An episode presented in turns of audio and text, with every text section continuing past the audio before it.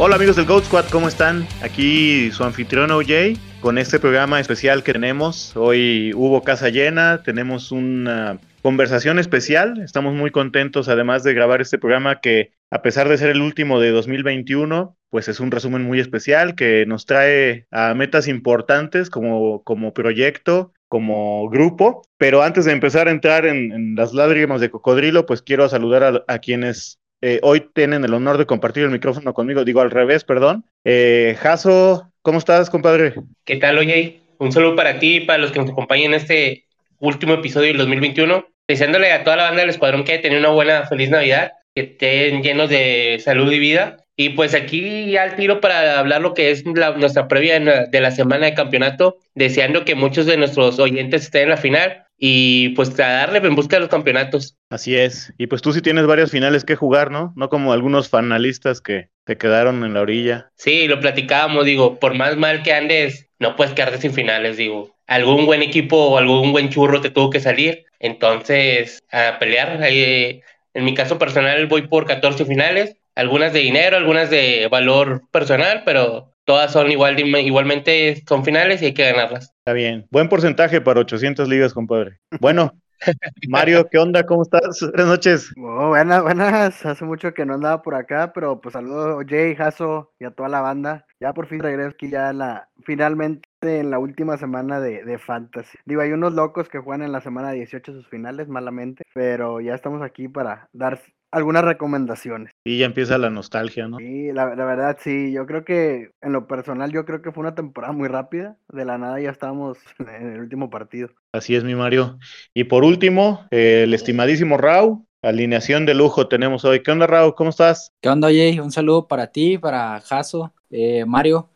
Qué bueno que andan por acá, no nos había tocado grabar a todos juntos. Es una ocasión especial, el último episodio del año, entonces vamos a darle hay bastantes cosas de, de qué hablar y pues sí, ¿no? Como dicen, a enfrentar las finales, una temporada que se va más rápido de lo que quisiéramos, pero pues aquí estamos para, para darle y ponerle un buen, un buen sello a esto, ¿no? Con algunos campeonatos.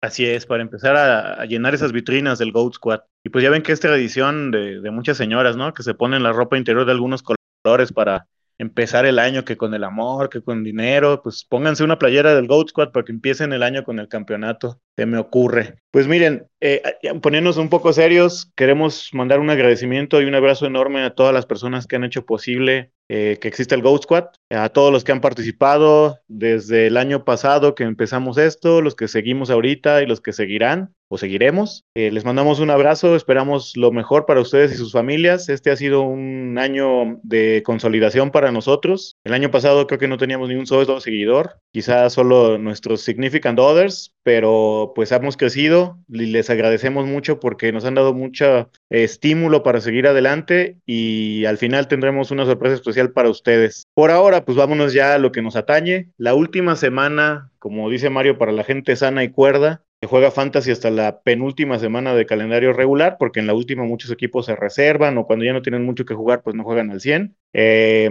es, pues, diría yo, en el 95% de los casos la final de fantasy de, o el Super Bowl fantasy de muchas ligas. Y pues como es una final, tenemos un formato de campeones, ¿no? Y entonces, pues vamos a arrancarnos eh, hablando de los most starts y de los seats. Y sin más ni más, pues nos vamos en directito con el duelo entre los Rams y los, Raven los, Ravens en Baltimore, que será en Baltimore. Eh, Jaso, cuéntanos, ¿a quién de este juego es un most start, para ti? Mira, por la, por, por, la parte de los Rams, yo veo que a Matthew Stafford, a Sonny Michel y a Cooper Cobbs como most stars. Eh, Matthew Stafford como un quarterback de la parte de arriba por por la pésima defensiva que ha tenido Baltimore en los últimos partidos. Sonny Michel, ahora con la lesión de, de Henderson, que a pesar de eso, ya venía siendo el running back principal del equipo. Yo lo veo como un, todo, como un running back 2 alto, metiéndose casi como un running back 1 bajo. Y Cooper Cup, yo creo que no hay nada más que agregar. Este, el mejor wide receiver de la temporada y luchando por ser el jugador más valioso. Por lo parte de los Ravens, si, el día de hoy empezó a entrenar Lamar. Yo creo que si Lamar juega, hay que alinearlo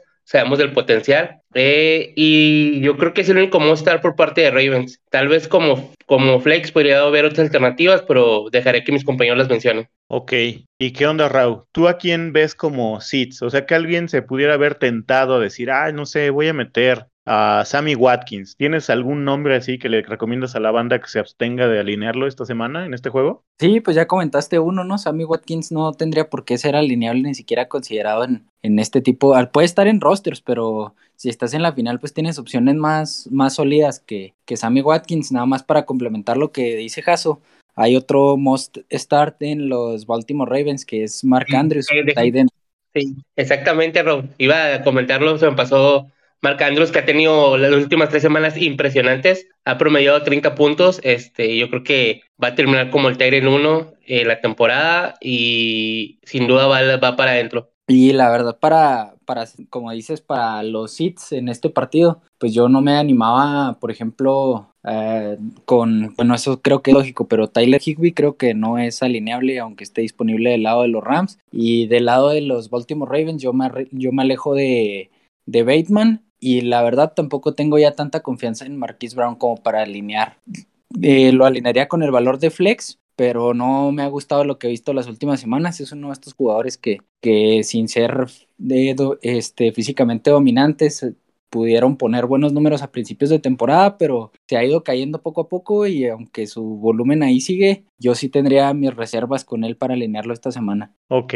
Oye Mario, ¿y qué opciones ves de flex en este juego? Por ejemplo, decía Raúl, a Marquise Brown. ¿Ves a alguien más en ese valor? O sea, ¿Algún jugador sobre el cual la raza pudiera estar así como indecisa de meterlo o no? Bueno, está Freeman, que digo, muy moderado el poderlo meter, ahora sí como dicen, un running back 2 muy desesperado o un flex desesperado, pero de ahí fuera no creo que haya alguien más, podríamos considerar realmente. Digo, otro podría ser muy profundo, Van Jefferson había tenido buenas semanas, la semana pasada realmente le fue mal, pero insisto, para una final de una liga se podría decir entre comillas, normal, mm, ya no vería nada más. Ok, y nada más para cerrar ya este juego, eh, situaciones importantes a atender o a vigilar por el resto de la semana. Estamos grabando en miércoles, entonces este capítulo va a salir en jueves, vienen las fiestas de fin de año, estén pendientes del estatus de Lamar Jackson, se vieron algunos videos de él, hoy, no se veía pues ni siquiera móvil a un 50%, se nota que le cuesta todavía el tema del tobillo, entonces pues estén ahí pendientes, ¿no?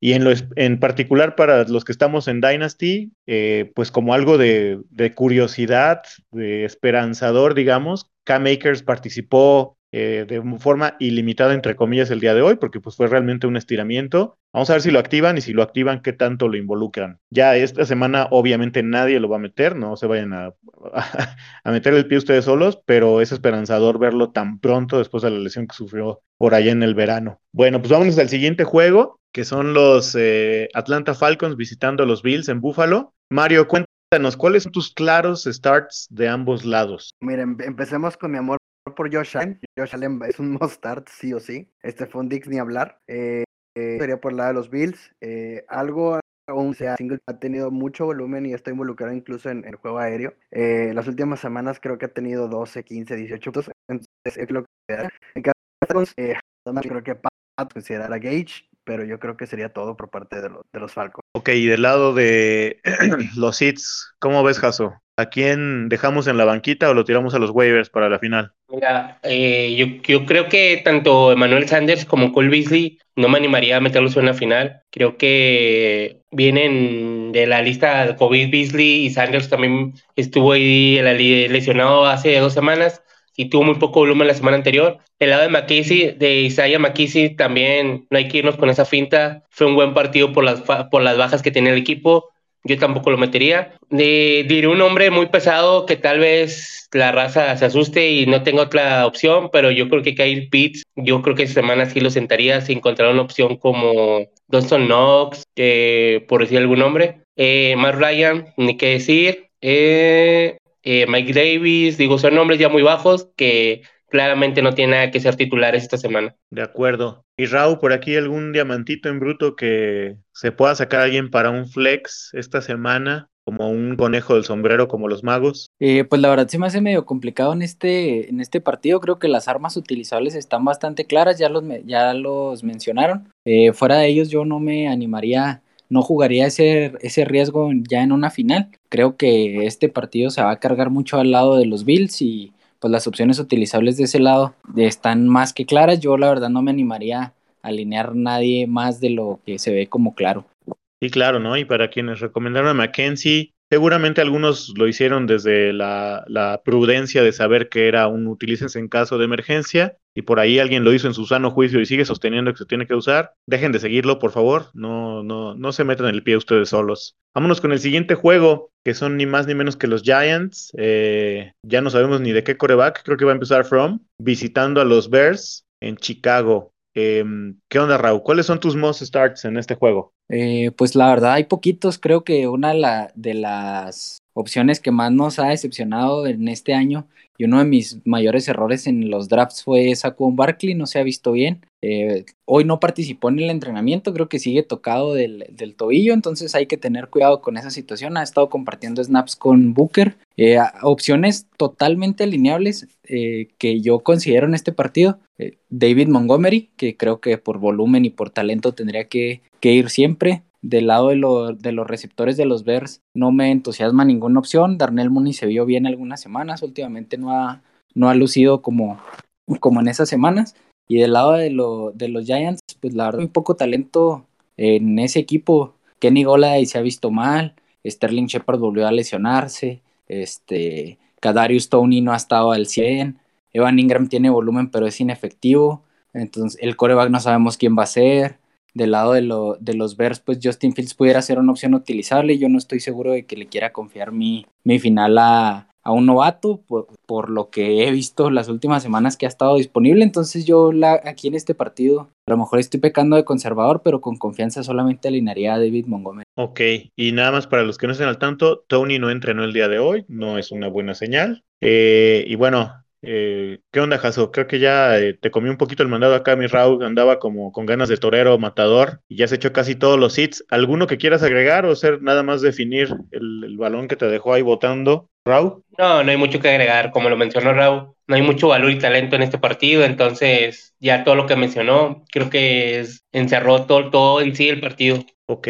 Oye, Mario, dos preguntas muy específicas de este juego. En ligas de dos corebacks, si activan a Fields, ¿lo jugarías? Y eh, con la defensa, ¿Meterías a la defensa de los Bears? Eh, bueno, en cuanto a Fields, yo creo que sí me animaría a meterlo. Ahora sí que si no tienes también otra opción. Eh, consideraría también el tema de. Hay semanas en que se ha visto mal, pero la clave con, con es el Konami Code. Entonces sí me podría animar a meterlo. Y en cuanto a la defensiva de los Bears, eh, yo creo que sí. Como hemos platicado y mencionado hace un momento, pues muchos de los jugadores, o realmente el equipo o la ofensiva en sí de los Giants, no se ha visto nada bien. Entonces yo creo que podría ser una, una buena semana también para la defensiva si no cuentas con una top 5, ¿no? Ok, de acuerdo. Y pues ya que tienes ahorita el micrófono, mi Mario, vámonos de una vez desde Chicago hasta Cincinnati, que no es un viaje muy largo, están muy cerquita ambas ciudades, con los Chiefs de Mahomes visitando a los Bengals del pollo del Goat Squad, Joe Burrow. Dinos cuáles son tus claros starts, tus most start de la final. Mis most starts, bueno, por el lado de los Chiefs yo creo que no se pregunta. Tenemos a, Mahomes, a Trail Hill y si no me equivoco ya activaron a, Kelsey de la, de la lista de COVID. Entonces, esos serían mis tres most start para el tema de los Chiefs. Y con los Bengals, pues justamente al que mencionamos, Joe Burrow, se ha visto demasiado bien eh, en el cierre de, del Fantasy. Entonces, sería un most start. Eh, Mixon, sin problema. Y eh, T. Higgins, ¿no? T. Higgins vimos el partido monstrual que se aventó la, semana pasada de más de 40, creo que fueron 43 puntos y algo de puntos. Eh, incluso también llamar Chase, y yo creo que serían los most de cada lado. Sí, ¿no? Y aprovechando aquí para hacerle promoción a nuestros queridos pollos, creo que nosotros cuatro estamos más que trepados en el tren de todos ellos, con jersey puesto y cara pintada de bengalí, ¿no? Porque Burrow es impresionante las cosas que ha estado haciendo. Nada más como recordatorio para todos aquellos que se atrevieron a decir que ni siquiera iba a jugar este año por la lesión del año pasado. hay que ver más fútbol, amigos. Y del lado de Mixon, pues qué bueno que les recordó a esos que decían que era una basura, ¿no? Que pues no, nada que ver. Yo dudé de él, el caso no me dejará mentir porque no le estaban dando el volumen que yo quería el año pasado pero no deja de ser un talento bestial. Y del lado de Higgins y Chase, pues me parece que en mi personal opinión son el dúo con el futuro más prometedor en los próximos cinco años de la liga. Y por ahí veíamos un tweet que no recuerdo si nos lo mandó Rey en la mañana, ¿no? Que alguien comentaba acerca de Waddle y, cómo era mejor talento que Higgins. Híjole, no sé si ese cuate dimensiona el talento que tiene Higgins para jugar al lado de Jamar Chase, y hacer las cosas que hace o ha visto siquiera las atrapadas con doble cobertura que hace bajando el balón, ¿no? En pases de 40 o 50 yardas. Entonces, ya, perdón, me eché una buena apología de estos. No sé si quieran agregar algo o nos vamos con los, con los hits de Hasso. Eh, no, de hecho, yo nada más agregaría que muchos pensaban que el volumen de Higgins iba a bajar con la llegada de Chase. Pues ya vimos que Burrow puede alimentar por lo menos dos, incluso tres bocas, incluyendo a Mixon. También se ve muy involucrado en, tema, en el tema aéreo. Así es, Mario. Bueno, Jaso, ¿qué onda? ¿Cómo ves? ¿A, quién vamos a sentar en este juego? Bueno, antes de decir mis hits, quería continuar con el tema. Yo creo que nadie como nosotros confía en esa ofensiva. De hecho, se hizo la predicción a principio de temporada de que confiábamos que Burrow podría tener tres QR receivers de mil yardas, nos vamos a quedar a nada. Haciendo la, la proyección, yo creo que tanto Chase como Higgins ya lo superaron, pero Boyd está en 792, si no me recuerdo. Haciendo sus promedios de yardas, va a terminar como en 920, 910. Entonces, no estuvo tan, tan mal nuestro, nuestro cálculo. Eh, por lo mismo que mencionábamos, que sabíamos que Burrow tenía el, el, talento para alimentar muchas bocas. Y no han sido nada más tres o cuatro, ha alimentado a muchísimos. Ahí no hay que olvidar al, al Tyrant que tiene, a Boyd. Pero bueno, volviendo al tema.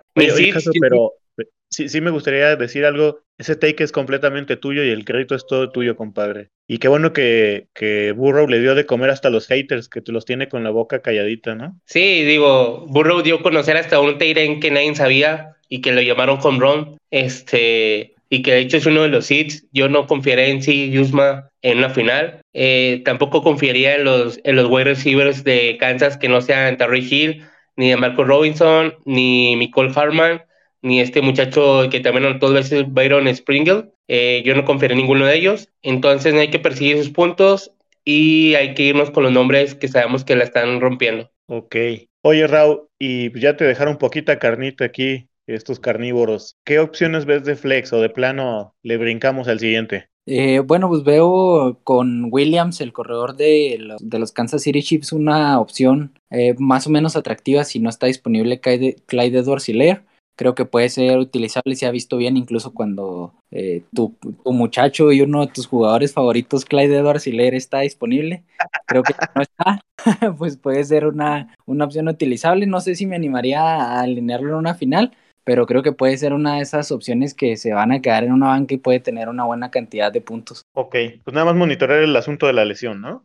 Sí, de acuerdo, hay que hay, eh, esa lesión marca si se si se puede utilizar o no, pero este sí creo que la, la opción las opciones naturales están claras en este juego y nada más para, por si le, le faltara echarle alguna flora a Joe Burrow, qué pedazo de jugador es y hay talento en estos Bengals. Y aunque suene a lo mejor premeditado, pero yo creo que estamos eh, viendo el nacimiento de una de las mejores ofensivas para los próximos años, aunque la, los aficionados a los Cowboys no lo quieran ver. sí, y, sin quitarle mérito a Mari, ni a CeeDee Lamb, ni a Dak Prescott, ni a Zeke, porque ellos nos merecen todo el respeto, ¿no? Pero sí, leí el otro día un stat muy curioso, decía que los Bengals son el primer equipo en la historia desde que se celebra el Super Bowl que tiene un coreback con, que pasa para más de 4.000 yardas, un corredor que corre para más de 1.000 y dos wide receivers con más de 1.000 yardas, todos más por debajo de 26 años. Entonces, el futuro se ve prominente para Bengals, sin demeritar para nada a quien está del otro lado, ¿no? Porque Mahomes ya ha hecho cosas muy importantes en la liga han pasado por situaciones difíciles este inicio de temporada, pero el talento que tiene Mahomes no se puede negar y también le, mandamos todos nuestros respetos y, respectivos besos y abrazos, ¿no? Y bueno, vamos a atencionar al otro juego, que es ni más ni menos que Las Vegas Raiders eh, visitando a los Colts en Indy. Eh, ¿Qué onda, Raúl? Cuéntanos cuáles son tus most starts de este juego. Eh, bueno, pues del lado de los, de los Colts, pues está muy claro, tenemos al running back uno de la temporada, que se ha visto como una máquina, un jugador dominante, y que la verdad yo no, no creo que haya alguien que, que tenga alguna duda del talento y la capacidad que tiene Jonathan Taylor. Sin duda creo que eso es totalmente alineable. Con los receptores de, del lado de Indianapolis solamente me animaría con Michael Pittman y también estando muy pendiente de la situación de Carson Wentz porque si el, si el coreback no, no es Carson Wentz, pues tendría mis reservas con, con todos los, los wide receivers. Yo creo que Indianapolis va a ganar ese juego, aunque solo jugara Jonathan Taylor. No veo cómo lo, las Vegas Raiders pueden competir con este roster eh, tan Los Colts y el lado de los de los Raiders, pues la verdad hay opciones que no son tan, tan atractivas. Creo que por volumen y sin duda lo que he hecho esta temporada es de reconocer Hunter Renfro. El, en el slot es el, uno de los mejores receptores de la liga, su volumen ahí está. Es sin duda para mí alineable como wide receiver 2 o como flex. Eh, con Josh Jacobs pues sabemos que nos puede dar un, un juego eh, bastante importante en cuanto a puntos. Eh, yo sí lo alinearía por el volumen y por el lucramiento que está teniendo. Y si lo tienes en tu roster, pues está complicado también tener tantas mejores opciones como para no alinearlo. Y con Derek Carr sí tendría mis, mis reservas. Creo que como most start solamente veo a esos. Y, y es que Renfrew está como en el mismo escalón de Waddle, ¿no? Tienen tanto volumen y atrapan casi todo lo que les mandan que es imposible sentarlos. O sea, casi, casi si los metes de flex, ya sabes que tienes tus 20, 22 puntos seguritos que son muy, muy buenos, créanos, ¿no? Bueno, Mario, cuéntanos, ¿a quiénes vamos a sentar de este juego? Bueno, lo, como lo acaba de decir Rao, eh, en tema de los calls, eh, hay que monitorear nada más el tema de, de, Wentz para ver si es alineable o no Pitman. Si no, no, no lo alinearía, como ya lo dijo Rao. Eh, Tyrants no quiero, gracias, de los Colts. Eh, de los Raiders, pues el volumen se ha visto muy parejo. Incluso digo, Renfrew tiene tal volumen, incluso, pero no se vayan con la finta de Say Jones, que a, pesar de haber sido líder en, las últimas dos semanas de, los receptores de los Raiders, pues yo me con opción segura ahí que sería Renfro. Y digo, Raúl, ¿tú alinearías a Waller en dado caso que lo active y sí juegue? Pues está bien complicada esta situación porque pues viene de la lesión, la lesión parece haber sido importante, el daño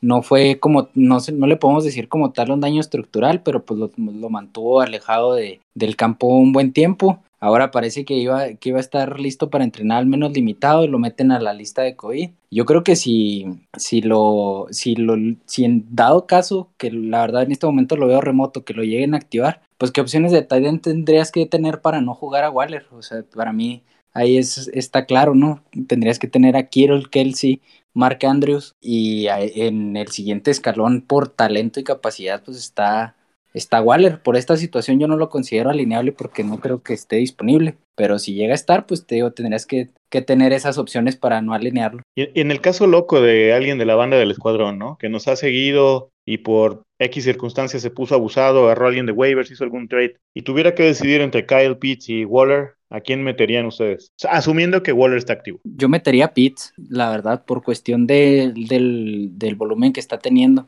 Aunque no me ilusiona mucho la, ofensiva en general de los Falcons, pero pues el volumen ahí está. Creo que si no te asegura un upside totalmente o, deseable en tu equipo, pues te asegura un piso estable y, creo que en, en, la, en, una posición tan volátil en este punto de la temporada yo valoraría más eso que, que jugármela por, alguien que tal vez esté activo y que no vea mucha participación. Ok, Jaso, Mario, ¿ustedes lo ven igual? Bueno, yo estoy loco y tú sabes el amor que tú y yo le tenemos a Waller de la temporada baja. Yo sí me animaría a meter a Waller. No es que me sigan, no quiero que hagan eso ustedes, digo, si tienen otras opciones no lo hagan, pero digamos que yo ya esperé mucho a Waller y Waller me puede llevar a, a ganar la final, yo estando activo yo sí lo meto. Usted estás con el famoso pégame pero no me dejes, ¿no? Es correcto. Tantos, tantos, tantos, ¿cómo se llaman? Draft que nos peleamos tú y yo por Waller. Está bien. Y el desempate, ¿Waller o Pitts? Yo me quedo con Pitts. Este, no muy seguro, pero pues sí me quedo con él. Ok. algunos de la banda del escuadrón nos preguntaban en el chat, ¿no? De si metían a la defensa de los Colts. Yo sí los metería con toda confianza. Me parece que se han visto bien. Y este juego puede llegar a un momento en el cual Raiders pues tenga que jugar a la desesperada y eso va a ser propicio en mi opinión para que haya balones perdidos, por ahí capturas y pues quién quita, ¿no? Un, un pick six. Vámonos al siguiente juego que está papita. Eh, Mario, ¿cuáles son tus starts de tus poderosísimos Pats recibiendo a los Jaguars en, en Foxboro? Eh, bueno, hay que monitorear el, estado de los dos corredores de los Patriotas. Ya vimos cómo uno sin el otro realmente sí representan un, buen número en temas de fantasy. Cuando jugó Ramón Stevenson creo que hizo 25, 26 puntos. Demi Harris la semana pasada hizo 28. Eh, en temas aéreos no me acercaría mucho a nada. Eh, digo, mucho Hunter Henry en lo personal. La semana pasada yo sé que no tuvo un buen partido, pero al final eso se podría decir que es el target seguro, entre comillas, de, de Mac Jones. Eh, ¿Quién más? De tema, yo creo que de los Patriotas sería todo realmente. Y, con el tema de Jacksonville, eh, no sé, No sé, porque con el tema de la lesión de James Robinson tenemos a, no la quiero regar, no sé cómo se dice el apellido de este corredor. O Gumbo Wally. Ese mero. Eh, yo lo, a lo mejor lo metería por volumen, pero sería todo en temas de, de, de Jackson. Ayer les comentaba en la, por la tarde que yo este juego lo veo muy claro, lo más alineable en este partido es la defensa de los Pats. Sin duda. Ah, bueno, sí, sí, sí, perdón, no consideré la defensa, sí, la, la defensa de los Pats es un must para esta semana. Sí. Hasta Bill Belichick metía yo, sin ningún problema. Y, y, y ustedes no ven un escenario en el cual eh, Pats empieza a dominar el juego de tal manera que casi casi hasta hasta este chico, su, bueno, ahorita no sé si su tercer o cuarto core, perdón, running back, JJ Taylor empiece a jugar. Yo creo sinceramente que no es una opción segura. Entiendo que estamos ya en el, en, en el partido culmen, ¿no? Lo platicábamos creo que desde el día de ayer cuando vimos cómo mucha gente ponía waivers que nos parecían inverosímiles, ¿no? Que Mackenzie, Byron Pringle, o sea, jugadores que ni de broma meterías, porque en una final, pues te vas a enfrentar con rosters bien fuertes, ¿no? O sea, estás hablando de que te vas a encontrar contra Dalvin Cook, contra Jonathan Taylor, contra Davante Adams, contra Cooper Cup, con Divo Samuel, y pues meter a esos jugadores es meterte el pie tú solo, ¿no? O sea, mejor ya saca todo tu equipo y regala la copa. Pero yo sí veo un escenario en el cual, dado el volumen terrestre, tanto Ramondre como Damian vienen arriba de unos 12 o 13 puntos y en mi opinión me parece que eso es suficiente para garantizar un running back 2 para ambos, ¿no? Aunque ambos estén activos. ¿Ustedes cómo lo ven? Fíjate que yo en ese partido, o sea, entiendo, entiendo tu punto también, pero como los Pats en este momento no, no dependen solo de la victoria para, para este, clasificarse a, playoffs, yo creo que es un partido que no van a regalar nada en este punto de la temporada con, la, con el panorama de playoffs tan parejo. Yo creo que si tienen posibilidad de dar una paliza, pues lo van a hacer. Aparte, pues vienen de perder contra los Bills. Por ahí el orgullo viene poquito dañado. Entonces, yo la verdad sí veo que si tienen la, y tienen la posibilidad de dar una paliza, pues lo van a aprovechar y no van a tener tregua con los pobres Jaguars. ¿Y meterías a los dos o, o bueno, si tuvieras alguno de los dos, ¿lo metías yo, con confianza de Ronnie McDoss? Eh, yo siempre lo, lo, comentaba la previa de la semana pasada también. Si, lo, si, si están disponibles los dos, a mí me gusta más Demian Harris, pero creo que, que sin duda los dos sí son utilizables esta semana por el script que, que, se, que se puede leer en ese partido. ¿no? Ok. Y bueno, pues ya si aprovechando. Los... Ajá. Iba a decir, ¿y si tienes a los dos, Raúl? Nada, pues ahí sin duda me quedo con Harris. A mí me gusta más como, okay. como corredor. Ok.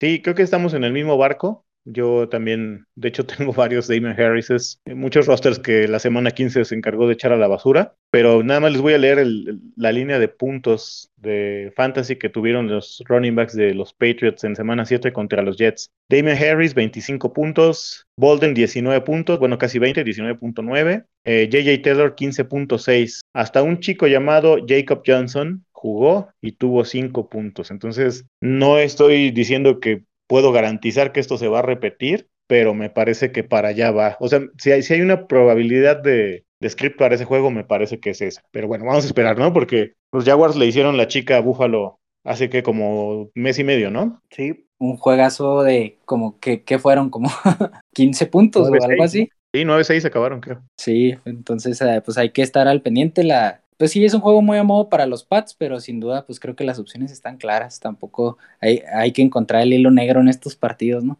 No es el momento. Sí. Y hablando del hilo negro, Jaso, ¿cómo ves, compadre? ¿Te temerías a meter a alguien de flex en este juego? Ah, por ejemplo, este, no sé, eh, a Marvin Jones o de plano nos brincamos al siguiente juego? No, yo creo que nadie, yo no creo tener lo suficiente para meter a alguien más. Si es por decir un nombre, yo creo que Jacoby Meyers puede tener su segundo touchdown de la temporada. Pero sí, no me metería el pie con eso. Sí, o sea, estás jugando al azar demasiado. ¿no? Y sí. pues, di dicho esto, vámonos ahí cerquita. A los Jets recibiendo a los Buccaneers de Tom Brady en otro juego que pinta más o menos para el mismo script. Yo no veo modo alguno en el cual los Jets puedan oponer resistencia contra los Buccaneers. Ya vimos la semana pasada que sin, que sin sus wide receivers top, pues van a procurar tener ataque terrestre y lo digo todo esto de preámbulo para que tú, Jason, nos cuentes cuáles son tus most starts de este partido. Pues por parte de Tampa eh, sería lo que es Tom Brady, con la expectativa un poquito baja de que no tienen suficientes armas aéreas.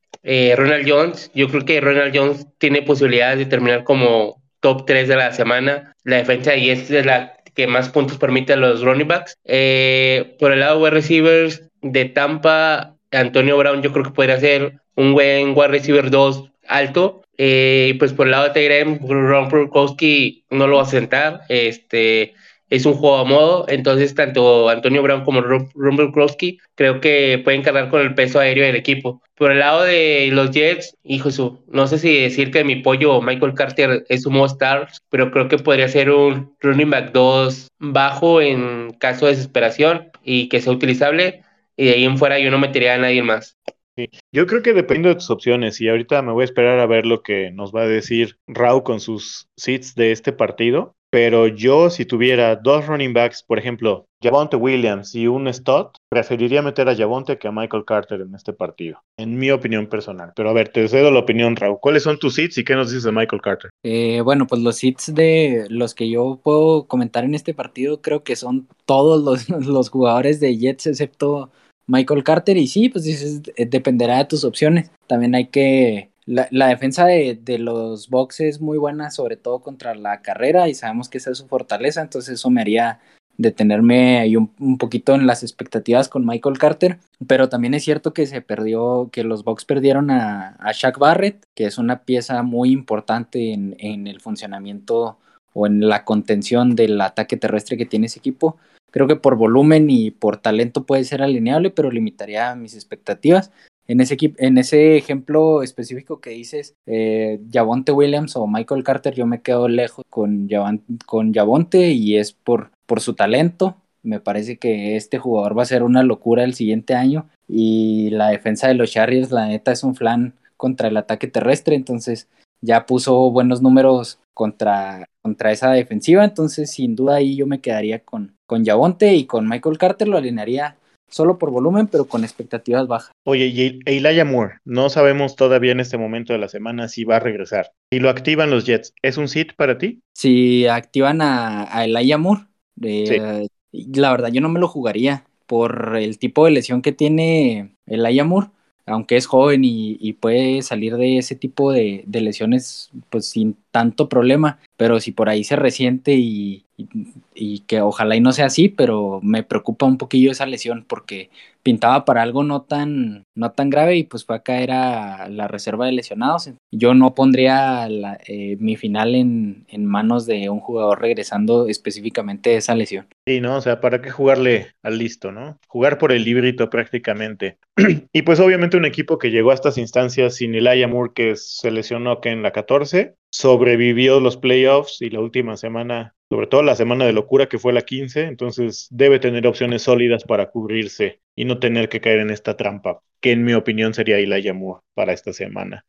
Eh, Mario, ¿qué onda? Cuéntanos, ¿ves algún flex aquí o eh, pivoteamos al siguiente juego? Yo creo que no, nada más considerar, bueno, la defensa de los Buccaneers, que se va, que se va a ver que va a tener un buen partido. Sí, ahí sí creo que es un must start, ¿no? Correcto. Y si los tienes, van para adentro. Y hablando de must starts, vámonos al siguiente juego, que son los Dolphins de, del que los tirafichas llamaban Bust, Tua Tango Bailoa, visitando a los, Titan, a los Titans en Tennessee. Cuéntanos, Mario, ¿quiénes son tus starts en este juego? Bueno, mis starts para el tema de los Titans se cada. Eh, si acaso el tema de Foreman, que es el corredor entre comillas más seguro. Hiller tiene un poco de upside. No los vería obviamente para la final. Estoy hablando a lo mejor en una liga un poco profunda. Y con el telpa de Dolphins, pues mira, Waddle, eh, digo, ya lo comparamos con, con, Higgins, pero Waddle al final tiene volumen. Este es alguien que se podría considerar. Incluso Tua podría ser, eh, si es una liga de dos corebacks, ¿no? Si es una liga de un coreback, no le daría mi, mi campeonato a, a Tua. Oye, J.J. Brown, ¿lo vas a dejar en la banca? Ah, no, no, no. Se me fue como acaba de regresar y hizo 31 puntos. El tema de los Titans sería AJ Brown. Ya de ahí en fuera no. Ahora sí que no hay nadie. Se, me olvidó AJ Brown.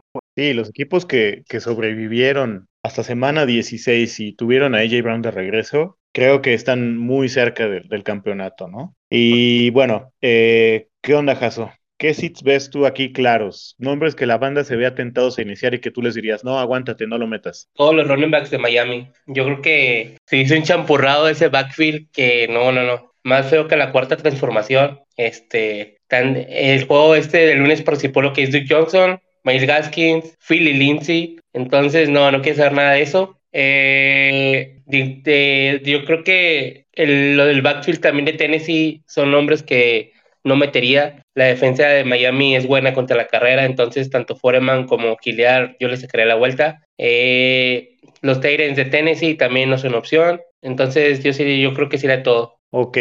Y Raúl, ¿qué onda? ¿Algún flex aquí que digas que valga la pena? ¿O alguna de las defensas? Eh, no, de como opciones de flex yo me alejo de todos. Devante Parker podría, pintaba como una opción utilizable por el, el, tipo de ofensiva en el que está. Yo creo que si te, por ejemplo, si tienes a Mike Gesicki, pues desde mi punto de vista lo tienes que alinear eh, en la posición más volátil para fantasy. Este, con Davante Parker no me, no me animaría. Y nada más para complementar, porque sí creo que, que este backfield de los Dolphins generó expectativas cuando vimos el, la semana que tuvo Duke Johnson hace que un par de semanas, que eh, era la opción uno de, de, waivers y toda la gente se, o mucha gente se dejó ir por esa opción. Yo te comentaba y te mandé un mensaje que que, que, malo tienes que ser, en este caso Miles, Gaskin, como para que te quiten acarreos Duke Johnson y Philip Lindsay, ¿no? De, de ese tamaño es el fiasco para mí del running back, de lo, del backfield de los Dolphins, perdón. Entonces, nada más recalcar ese comentario porque si de repente caímos hace, o, como mucha gente cayó en el, en el engaño de Miles Gaskin después de Doug Johnson y para mí no tendríamos ni siquiera que pensar en alinear a ninguno de los dos. Ok, sí, completamente de acuerdo. Nada más aclarando, ¿no? Porque ya ven que luego decimos algo y como la gente está bien pendiente de nosotros, vienen y nos dicen que somos xenófobos y no sé cuántas tonterías. Lo que dijimos de Waddle no es en contra de Waddle, es para ensalzar a, Higgins. Nosotros con Waddle estuvimos bien arriba desde antes del proceso del draft de la NFL y para nosotros es uno de los mejores de esta clase. Es un, es un jugadorazo, se está adaptando enorme y ha hecho una dupla maravillosa con Tua, que, con quien, por cierto, no tuvo oportunidad de jugar en Alabama. Para todos aquellos que, que no le saben mucho esto del college, ¿no? Yo, yo no le sé mucho, pero, pero me sopla las respuestas, Antonio. Eh, si no tiene nada más que agregar, vámonos de una vez con tus most starts del siguiente juego,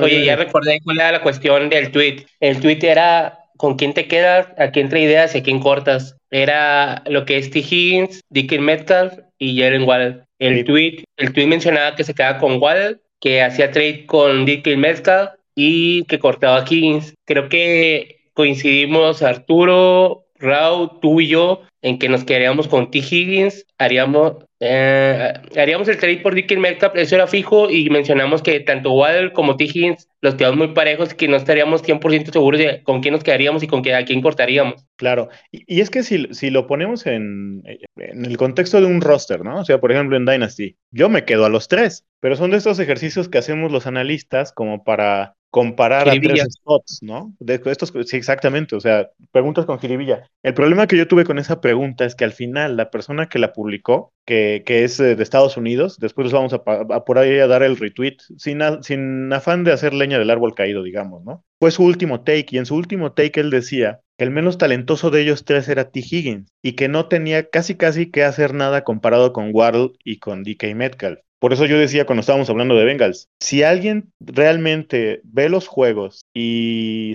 le pone atención al, nivel y la calidad de rutas que corre T. Higgins, al atleticismo y al nivel de juego físico que tiene con los corners en cada juego y a veces incluso con doble cobertura Higgins, no es algo que puedan hacer muchos en la liga. Waddle ha hecho cosas muy buenas y ojalá las siga haciendo, pero muy pocos wide receivers en esta liga podrían pararse al lado del monstruo que es Jamar Chase, con todo y que es un novato, y jalar todo el volumen que jala T. Higgins. Entonces, o sea, no hay que, hay que tener mucho cuidado con decir ese tipo de cosas. Y para mí, Higgins no tiene menos talento que Waddle. Y hay una cuestión que me gustaría a mí recalcar que no va al tema, a lo mejor, o sea, sí, va porque involucra a DK Metcalf, pero yo siempre he dicho el mejor el mejor wide receiver de, de los Seahawks se llama Tyler Lockett y, y, eso es así. La habilidad que tiene que tiene Metcalf para correr rutas no está ni cerca desde mi punto de vista y desde lo que yo puedo analizar viendo fútbol americano con lo que hace T. Higgins. Eh, Metcalf es un jugador físico que es dominante en ese, en ese aspecto, pero la verdad es que ha quedado de ver esta temporada y su, tiene, tiene algunas habilidades que, que sí son bastante dominantes, pero también tiene que mejorar en, muchas otras cosas. Eh, siempre digo de broma que que cualquiera de nosotros podría correr las rutas que corre Metcalf, aunque no sea de esa forma, ¿no?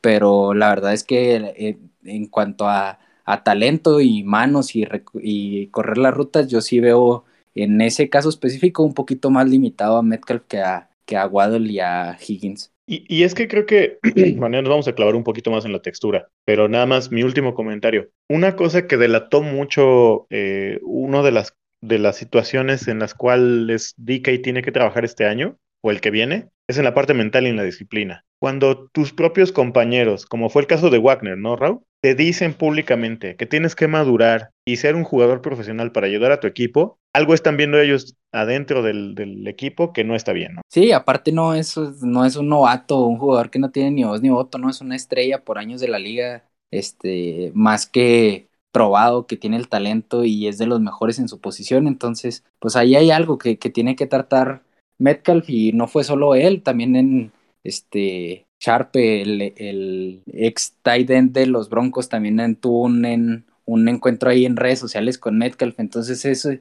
este tipo de jugador que tiene el talento, pero que eh, en otros aspectos está dejando algunas cosillas que desear, ¿no? De acuerdo. Y bueno, vamos a seguirle porque si no luego Jason nos regaña que hicimos el podcast de horas y, no, ¿verdad? Este, no es cierto, compadre. Raúl, ¿quiénes son tus most start en el juego de Philly contra Washington? Bueno, pues en ese juego yo veo, pues la verdad también poquitas opciones. Este, Jalen Hurts, sin duda para mí es, es un jugador alineable siempre. Eh, se ha visto bien, contrario a lo que a lo que se decía de que no era, de que era un coreback suplente, se ha visto progresión. Yo lo critiqué a principio de temporada porque no me gustaba dónde estaba colocando los, los pases y las opciones que brindaba a sus receptores, pero hoy sí lo veo como una como una opción buena para la NFL y sin duda buenísima para Fantasy. Eh, del lado de los, de los receptores de, de, los Eagles, pues no me gusta ninguno. Devonta Smith para mí es el jugador más eh, este, subvalorado de este draft, sin duda. Creo que, por ejemplo, Waddle, que ya hablamos de él anteriormente, es mucho mejor jugador y prospecto que Devonta Smith. Eh, Dallas Gedert sí lo alinearía por el volumen y las capacidades que tiene. Y del lado de Washington, pues si no es Antonio Gibson, la verdad yo no confiaría mucho en ninguna de las opciones. Me, me duele mucho decirlo así porque yo soy un gran fan de, de Terry McLaurin, pero su desempeño viene en picada. Sí, sí, está un poco sobrevalorado de Bonta. Ya, creo que la gente que nos ha seguido desde abril o marzo, que fue cuando empezamos a platicar de la clase de novatos de este año, sabe que tenemos una opinión de, diferente, perdón, iba a decir deficiente, diferente al grueso de los analistas porque decían que por la producción que había tenido Devonta Smith, eso se iba a traducir al plano de la NFL y nosotros no le deseamos ningún mal. De hecho, creo que en algún capítulo Wilmar lo dijo bien específicamente. Yo no creo en él, en su talento, pero le deseo que le vaya de lo mejor y ese es el sentir general del Goat Squad, ¿no? O sea, para aclararlo, porque parece que cada capítulo tenemos que hacer aclaraciones, pero la realidad es que es muy inconstante y esa inconstancia pues viene de su situación física, ¿no? De, ya lo hemos platicado, lo seguiremos platicando en el off-season a, más profundidad. Eh, y creo que, pues por ahí mandarle un saludo a Wilmar, ¿no? Que decía que Jalen Hurts no traía con queso las quesadillas. Y bueno, perdón por el laminazo, mi Wilmar. Caso, cuéntanos cuáles son tus seats claros de este partido. Yo creo que tengo duda en el backfield de, Eagles, tanto con Jordan Howard como con Boston Scott. Yo no me animaría con ninguno de los dos a jugarlos en la final. Eh, en el caso de los Tyrants de Washington, también yo creo que ninguno de los dos es opción. Ni Ricky Jones, ni este chavo JC Bates. Eh, y creo que son todos. Yo creo que los que quedan pueden ser opciones de, de flex. Sí, y para quien no esté enterado, Miles Sanders ya fue descartado para este partido. Entonces, creo que por eso no lo mencionó Caso, ¿no? ¿Meterías a la defensa de Eagles? Sí, yo lo veo como una opción top 8, top 7 de la semana. Viene a dar un buen partido contra los Giants, generó más de 15 puntos, entonces es una buena opción. Oye, Mario, y cuéntanos, ¿qué onda? ¿Ves algún flex importante aquí? O bueno, siquiera considerable. Eh, no, oye, yo creo que serían todas las opciones, ya sé todas las, las una ofensiva, digo, nada. Ok, y Mario, pues ya que te pasamos la, la, voz. Vámonos con los juegos del domingo de las 3 de la tarde. Los Broncos de Denver visitando a los Chargers en LA. Qué raro se escucha eso, ¿no? Eh, ¿Cuáles son tus most start? El señor Herbert, de, del señor Eckler y canal. Y creo que al final es un que se han dividido y que los dos en están dando tus 10, 12 equipos Ok, me parecen opciones todas viables. Jaso, cuéntanos, te van tus segundos hits consecutivos. ¿A quiénes sentamos aquí que la banda traiga así como el gusanito de meter, no sé, a los Palmers del mundo? Eh, pues primero por el lado de Denver, yo creo que todos los wide receivers, ni con todo el olor de nuestro corazón, ni, ni Jerry Judy, ni Copeland Sutton, ni Tim Patrick, ni quien sea wide receivers de Denver, tiene opciones de jugar en la final de Fantasy. Eh, por el lado de los Chargers, eh, yo creo que tanto Josh Palmer, que tuvo un buen partido contra Houston, eh, es alineable, ni, ni Wheaton, ni nadie. aún así, y Mike Williams no está activo, no veo a nadie como opción para meterlo en la final. Ok, ¿meterías alguna de las defensas aquí o son seats también? Veo un partido cerrado, pero no me animaría con ninguna de las dos defensas. Este, Denver puede aprovechar la debilidad del ataque de la defensa terrestre que tiene Chargers y Chargers a su vez puede aprovechar el ataque explosivo que tiene para poner puntos en el marcador. De acuerdo. Rau, ¿cuáles son los flex que considerarías aquí eh, bueno, pues yo le veo valor de flex a Mike Williams si está disponible. Em, pues ya vimos que se vio bien a principio de temporada, su desempeño después bajó. Fuera de él, la verdad, yo no me animaría con nadie. Eh, Jerry Judy es un jugador que a mí me encanta, pero en esta ofensiva eh, no me ilusiona nada, aunque tengo que decir que me gusta un poquito más con Drew Locke que con Teddy Bridgewater para temas fantasy. Ok. y bueno, qué triste lo de Judy, ¿no? Eh, creo que esperamos cambios profundos la, en el offseason para Denver, ojalá se den, porque el estado de esta ofensiva es deplorable, ¿no? Y vaya, ni siquiera es que estén con una estructura prometedora para 2022. No tienen coreback franquicia, eh, su línea ofensiva creo que es de promedio para abajo y creo que estoy siendo benevolente con ellos. La pero creo que en general este equipo tiene que reestructurar y repensar algunas cosas, porque si siguen con Fangio, en mi opinión, eh, que ya estás eh, hablando del juego de los Texans visitando a San Francisco, que parece otra de las carnicerías de semana 17. ¿Cuáles son tus must start? Bueno, pues del lado de San Francisco creo que está clarísimo y quien no lo tenga así, pues eh, no sé qué, qué, pues qué opciones está viendo, ¿no? Pero Divo Samuel y George Kittle para mí son alineables 100% del lado de, de los Texans, si está disponible Brandon Cooks, para mí es alineable porque el perímetro de los 49ers, la bastante deficiente. Eh, y fuera de ellos, yo tendría más altas expectativas si para coreback, para temas fantasy, con Trey Lance, por lo que puede hacer por, por el ataque terrestre. Pero si hoy ya vimos una declaración de Shanahan que dijo que a lo mejor está disponible Jimmy G, entonces no me animaría a alinearlo porque para mí sin duda pinta para hacer un juego totalmente cargado a los 49ers y fuera de ellos yo no veo pues otra opción realmente alineable. Con Brandon Ayuk me animaría en, un caso de, flex y perdón que me adelante en, este juego, pero creo que hay poquitas opciones y que no debiéramos aunar tanto en este partido, ¿no? Ok,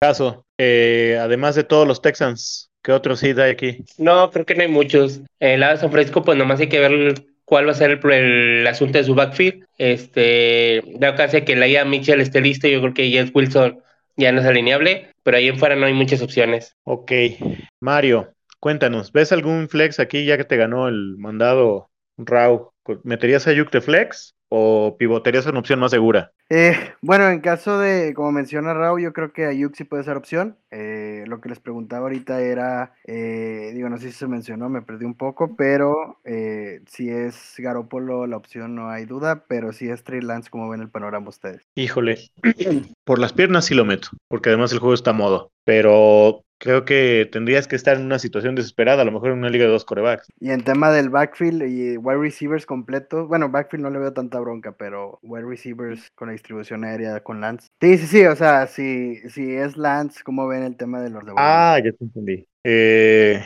si no estoy mal así, tratando de hacer memoria bote pronto, Creo que a Divo no le afectó tanto por los acarreos que le dieron, ¿no? Pero eso para mí sacaría a Ayuk del tema del flex. Y pues creo que como que ya serían todos, ¿no? Ya, pues, de la, hablando de defensas, la de Niners me parece decente en, su juego. Creo que Cooks les puede hacer partido, pero no suficiente como para no regalar ahí algunas intercepciones y capturas. Pues vámonos al siguiente juego. Jaso, cuéntanos, ¿cuáles son tus starts o tus most start del juego de, Cardinals y los, los amadísimos Cowboys por la banda del escuadrón? Qué buen duelo me diste.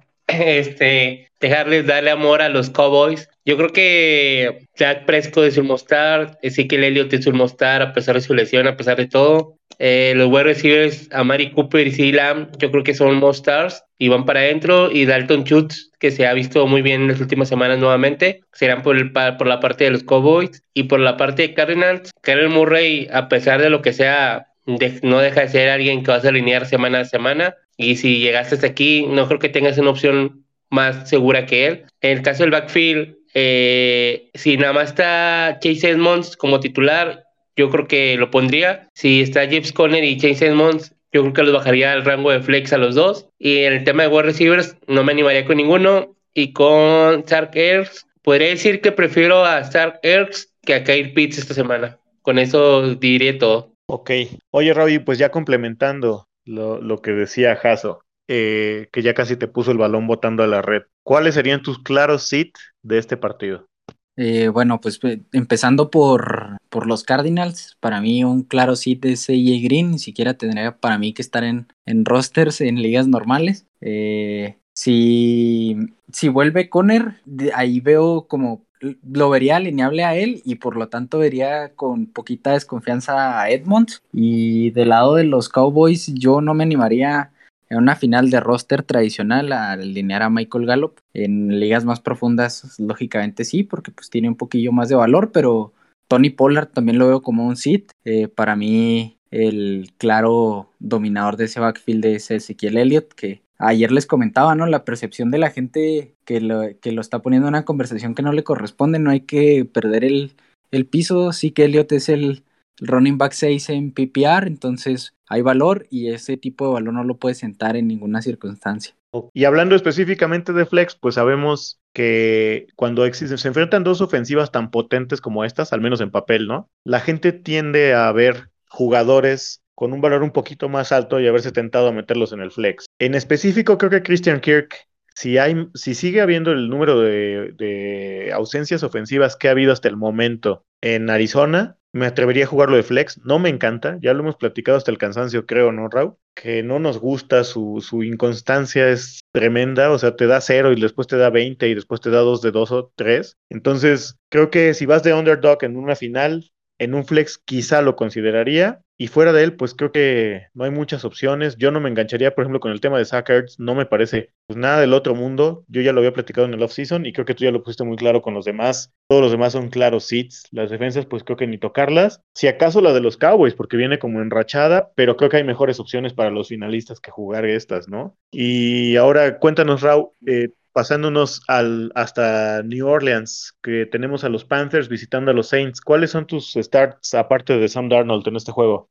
Otro de tus jugadores favoritos, esos que te has cansado de, alabar toda la temporada. no, eh, también es un juego que para mí pinta bastante claro del lado de los Saints. Utilizaría con confianza solamente Alvin Camara y del lado de, de los Panthers solo un jugador utilizaría con confianza y con expectativas limitadas y es DJ Moore. Sí, creo que estamos todos en la misma página. Caso, pues de una vez remata y acribilla a todos los demás. ¿Cuáles son tus hits? Todos los demás. todos los running backs de Carolina, todos los wide receivers que no sean DJ Moore, el coreback que sea de Carolina, porque no sabemos ni quién va a ser el coreback, según va a ser Sam Darnold, y luego juega cinco minutos y juega Cam Newton, entra cinco minutos y entra PJ Walker, entonces el que sea no importa. Por el lado de, de los Saints, todos los wide receivers, este, ninguno es alineable, ni los tight ends. Y creo que Tyson Kill, si es el titular, yo lo pondría como una buena opción de quarterback screamer. Y tal vez lo preferiría por encima de algún quarterback, mm, no sé, por decir algún nombre, lo prefiero por encima de Kirk Cousins. Este, pero en ese valor vería a, Tyson Kill. Ok, si tuvieras que escoger, por ejemplo, entre Trey Lance, eh, Kirk Cousins y Tannehill, más Hill, ¿a quién de ellos cuatro escogerías? Mm, yo me iría a Tyson Hill y después Trey Lance. Más que nada por el upside que me pueden dar por las piernas. Ok, sí. Recuerden, axioma número uno del Goat Squad, del Konami Code, ¿no? Yo me atrevería a quitar a la defensa de los Saints y pues creo que de Flex no me atrae nadie. De hecho, se me, me, parece que, no sé si alguien de ustedes tenga la línea por ahí a la mano, pero me parece que incluso Vegas va a dar un over-under bajo porque es un juego con defensas muy buenas. Entonces, eh, no, no me animo con ningún flex. Vámonos con el siguiente partido. eh, donde algunos de nosotros tenemos nuestros corazoncitos bien esperanzados. Caso, ¿cuáles son los, los starts que tú tendrías para el duelo entre los Lions y los Seahawks de, de aquí de Rau, que ya le empezó a latir el corazoncito al doble de frecuencia que es en Seattle. Hijo su, del Seattle, yo creo que Rachel Penny se ganó un lugar como un star. Ha tenido la mayoría del volumen en las últimas dos semanas. Eh, lo veo como un running back pero afianzado en, en, ese aspecto y contra una defensiva no muy buena. Eh, en el caso de Russell Wilson, yo creo que podría entrar a la pregunta anterior que me hiciste acerca de los quarterbacks y te, te, te diría que prefiero a Tyson Hill que a Russell Wilson, pero aún así Russell Wilson no deja de ser el Mostar no creo que tengas una opción más deseable que, que Wilson para meterlo titular. Los dos wide receivers yo creo que son titulares sí o sí, a pesar del volumen, a pesar de las rutas, a pesar de todo, tanto Dicky Metcalf como Taylor Locke son titulares. Y en el caso de los Lions, si regresa de Andre Swift, yo creo que todos lo vamos a meter. Es alguien que hemos estado esperando cuatro semanas, tres semanas a su regreso y creo que no vamos a perder la oportunidad de meterlo en una final con todo lo que eso conlleva y con todo el riesgo, pero eh, por el talento encima de todo, de todo lo que mencioné. Y pues yo creo que el nombre más sonado en las últimas semanas para mí no es un Mostar, pero creo que para muchos lo va a hacer y es el caso de Amon Ra. Yo no lo metería, sinceramente, pero esa pregunta se la dejo votando toda la raza del escuadrón. Pues más bien vamos a redireccionarle el balón para que Raúl lo tome de volea y nos diga, ¿qué onda? ¿Sientas a, al que muchos llaman el faraón? ¿Y qué otros hits traerías si es que sientas a Monra o se lo dejas a Jaso con los start? Eh, bueno, pues ha tenido el volumen, eh, es un receptor que a mí en cuanto a talento, se los decía el otro día, no, no tendría nada que hacer con los mejores talentos de, de esta clase de receptores. Creo que hay un hype desmedido y también ya lo comenté en previas anteriores que coincide con las ausencias de Swift y de Hawkinson. Entonces, creo que es, es una opción que depende de eso yo no lo considero un, un, jugador alineable siempre porque no me gusta, no es un jugador con el, en el que quiera confiar y poner las expectativas de mi equipo. Yo no lo utilizaría porque creo que si tienes, este, si estás en la final, debieras de tener mejores opciones que estos jugadores que hay en la ofensiva de Lions, por el simple motivo de que perdimos a Hawkinson y a Swift hace algunas semanas, que sin duda para mí eran las dos opciones utilizables de este equipo, y ya llegaste sin ellos, entonces para mí tendría que, que, ser un jugador real en el que no confiaría. Y la verdad es que la situación de Swift me hace bastante ruido. Yo creo que si está disponible, pues se tiene que utilizar. Aparte, hijo que es, el equipo que más yardas por recepción le permite a los running backs en la NFL. Entonces, ahí no, yo no tendría ninguna duda, aunque me preocupa que le limiten el volumen. Pero volviendo al tema, yo la verdad sí le tengo miedo a, a Monra Sand Brown porque no es un jugador que me guste y, y no es un jugador que me gustaría alinear en este punto. Y en ningún otro nunca lo he alineado y no lo voy a hacer ahora. claro. Y, nada más complementando, ¿no? Para quienes lo tengan en Dynasty, nuestra recomendación sería vender ahorita porque su valor está por los cielos. Hay muchos que lo ven justo en este cierre de temporada prácticamente como un league winner. Ha tenido actuaciones buenas y eh, sinceramente para las expectativas que alguien que conoce de la posición de wide receiver tenía de él, o sea, realistas, las ha sobrepasado, se ha colgado de un volumen muy importante. Creo que en algún momento lo platicamos en alguna de las previas de las semanas anteriores, Raúl. Su eficiencia por target es baja, pero tiene tantos targets que pues lo maquilla, ¿no? No le estamos diciendo que le vaya mal. Yo creo que, sinceramente, yo sería el primero en reconocerlos y eh, con la incorporación de Swift y de Hawkinson y con todos los picks de primera ronda, o al menos de primera, segunda y tercera ronda que tienen los Lions para los próximos años, él sigue sobresaliendo, en ese momento pues tendré, no, no tendré otra más que reconocer, ¿no? Y comerme mis palabras, pero en este momento si yo tuviera que, dar un consejo sobre Amonra es vendan sobre todo en Dynasty, ¿no? Em, flex aquí importantes, pues creo que no veo. Eh, si acaso Amonra, curiosamente, si no lo quieren poner eh, como un must start, y ante algunas eh, ausencias que pudieran darse a lo largo de la semana, ya sabemos que este tema del COVID ha estado muy vivo, ¿no? Que de repente por ahí te avisan de una lista de cuatro o cinco jugadores de seis o siete equipos. Entonces, en ese escenario, pues sí contemplaría a Monrap como un flex exclusivamente, pero no como mi wide receiver 2, por las situaciones que Raúl ya les comentó, ¿no? Y ahora vámonos con los partidos de prime time. Eh, primero los Vikings visitando a los Packers en Green Bay. Raúl, ¿cuáles son tus most start en este partido? Pues sin duda aquí también está fácil. Aaron Rodgers para mí es un es alineable siempre. Es uno de los corebacks más talentosos de la liga, si no es que yo siempre lo digo y a lo mejor la gente lo toma como exageración, pero es el, el, el jugador más talentoso que yo he visto. Eh, para mí ahí no tendría que haber ninguna duda. Davante Adams del lado de, de, los Packers. Aaron Jones sin, sin duda lo utilizaría, aunque ha visto su volumen dividido con AJ Dillon en las últimas semanas yo sigo creyendo que Aaron Jones es una máquina para hacer mucho con un poco volumen, es uno de los jugadores más efectivos en la liga. Del lado de los, de los Vikings, yo sí utilizaría con confianza a Kirk Cousins porque creo que este juego se puede convertir en un, en un ida y vuelta y eso pues siempre será beneficioso para, para Fantasy. Justin Jefferson, que también para mí es una máquina y que ya tendríamos que, que estar mencionando en cada conversación de, los mejores receptores de la liga. Lastimosamente perdimos a Adam Tillen, que para mí también sería utilizable, pero en este caso pues ya no está disponible. Dalvin Cook, la defensa de los, de los Packers se ha visto permisiva, sobre todo con los running backs. Vimos lo que fue capaz de hacer Nick Chop el, en el partido que se celebró en Navidad, que eh, supongo que hoy ahí lo sufrió un poquillo, pero sin duda Dalvin Cook para mí es utilizable. Y fuera de ellos, pues la verdad sí, ya como alineables 100%, eso son todas las opciones que veo. Creo que las demás ya se pueden colar ahí en algún flex o de plano como, como, como seats. Ok, y Jaso, pues complementa, échanos eh, aquí la mano. ¿Cuáles serían tus claros seats para esta semana? Yo, mm, como sí tendría lo que es a Allen Lazar, MPS de los wide receivers de, de Packers, y también el en que quieras de Packers, ninguno es utilizable. Y por el lado de Vikings, eh, yo creo que Mattison con el regreso de Dalvin Cook también ya es inutilizable. El caso de KJ Osborne, hijo su, está en esa línea de ser un flex o ser inutilizable, depende de qué tantas opciones tengas en tu equipo. Eh, y yo creo que Taylor Conklin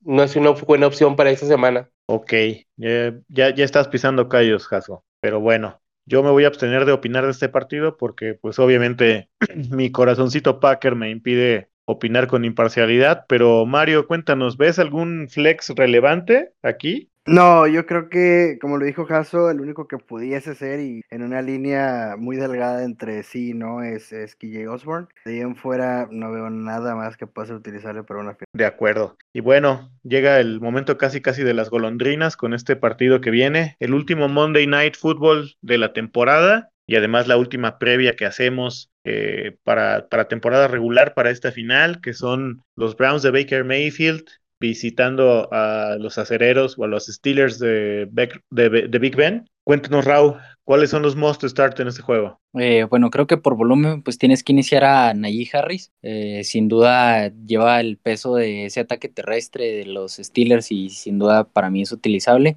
Del lado de los wide receivers de los Steelers, Deontay Johnson, que es uno de los, de los muchachos más eh, reconocidos del GOAT Squad, entonces esa sí se la, y siempre se la reclamo a Hasso, que en todos los drafts que estuve con él siempre me lo ganaba, y gracias a eso terminé con un resto de DJ Murray en mis equipos, entonces salí perdiendo en ese, en ese sentido, sin duda Deontay Johnson para mí es utilizable siempre, y este, del lado de los Browns, pues las opciones son muy limitadas, la verdad fuera de Nick Chop, yo no, me, yo no me animaría a alinear a nadie más así como con total seguridad. Ok, Mario, cuéntanos, ¿a quién sentamos este partido? Gente que la raza que la banda del escuadrón esté tentada a iniciar, que tú les digas, no, no lo hagan. Yo creo que sentaría a Claypool, no lo veo opción para este partido.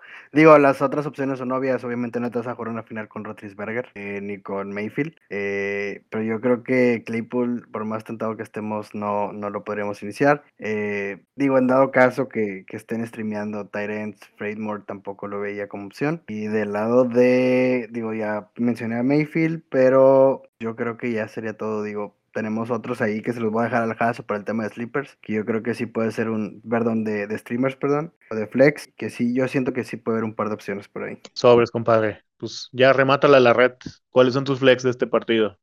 Por el lado de Browns, yo veo dos que pueden ser flex, uno con una alta calidad y el otro viendo cómo viene de, de la lesión y el tema de COVID. Hablo de Jarvis Landry y de Karim Hunt. Eh, de Landry, pues ahí sabemos que tiene su volumen, a veces poco, a veces mucho, pero pues puede ser una buena opción de, de flex dependiendo de tus opciones. Y el tema de Karim Juan, pues que se ha perdido las últimas semanas por lesión, por COVID, pero que sabemos que si regresa podría tener un volumen compartido con Nick y que lo respeta mucho el head coach. Por el lado de Steelers, yo creo que no hay muchas opciones. Ya Big Ben se encarga de, dejarlas abajo, entonces yo creo que sería todo en este partido. Sí, completamente de acuerdo. Y eso no significa que no reconozcamos la trayectoria de Big Ben, ¿no? Creo que hay que tener dos dedos de frente y, saber que nosotros hablamos del en este momento en cuanto a puntos fantasy. Big Ben es sin duda uno de los mejores quarterbacks que ha vestido los colores de los Steelers y no estábamos hablando de, de, su trayectoria en general, ¿no? Porque por ahí alguien se ha sentido ofendido en algunas situaciones, pero bueno, para no dar este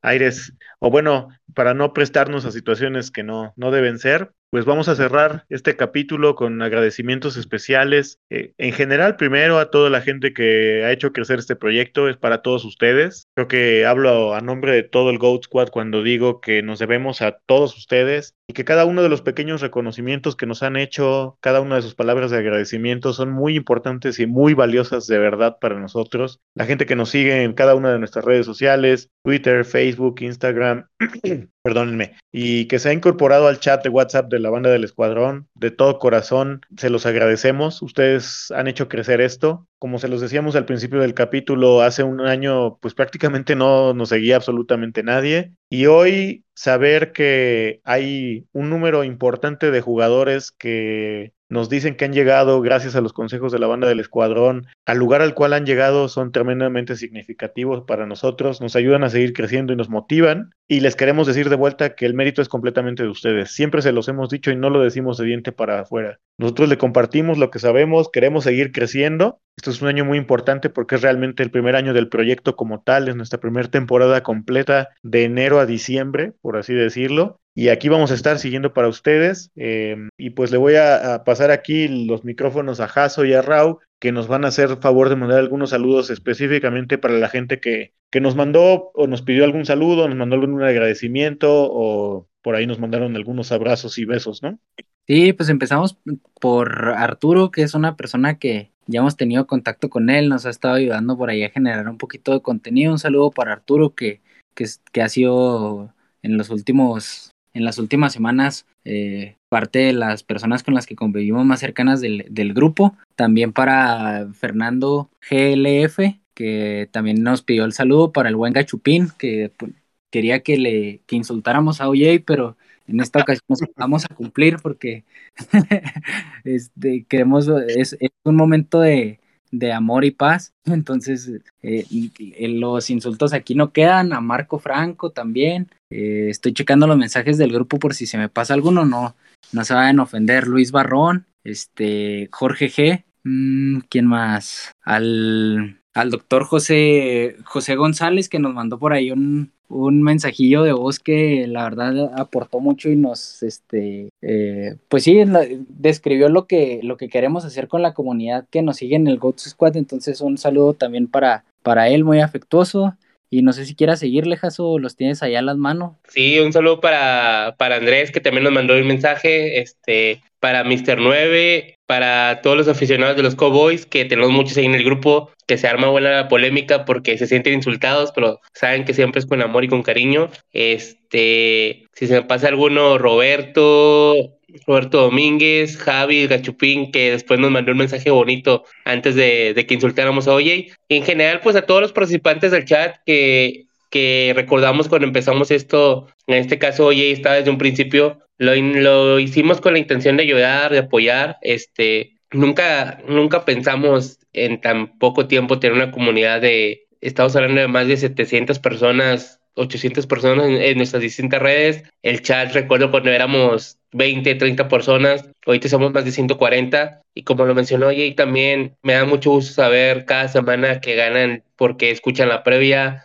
porque le respondemos sus preguntas en el chat. Eh, ahora tenemos dos domingos con el espacio de Twitter, que también apoya mucho a la banda del escuadrón. Y estamos infinitamente agradecidos con todo eso. Y pues no queda más que decirles que en el 2022 vamos a preparar más sorpresas, vamos a preparar mucho más información y sobre todo vamos a prepararnos para que desde un inicio estemos listos para nuestra temporada fantasy. Eh, a partir, Dios quiera, desde el día 3, 4 de enero que se acaba el Fantasy temporada regular, eh, tendremos temas de, Dynasty, tendremos temas, eh, un concepto nuevo que vamos a manejar y que queremos eh, tirarlo en nuestras redes sociales y que les va a ayudar mucho. Pero ante todo que estamos completamente agradecidos con cada uno de los que hacen parte de, de la banda del escuadrón. Claro, y no dejar pasar muy importante, ¿no? Eh, Charlie, que ahorita pues no está obviamente eh, grabando con nosotros, eh, Wilmar, que también por situaciones de logística no ha podido entrar a grabar. Le mandamos un abrazo a los dos, han sido parte importante del proyecto y pues esta, este éxito también es en parte de ellos. A Rey, que nos mandó, nos, nos mandó abrazos y saludos y nos pidió abrazos y saludos afectuosos y cariñosos de vuelta, aunque con otro lenguaje más este, de compas, ¿verdad?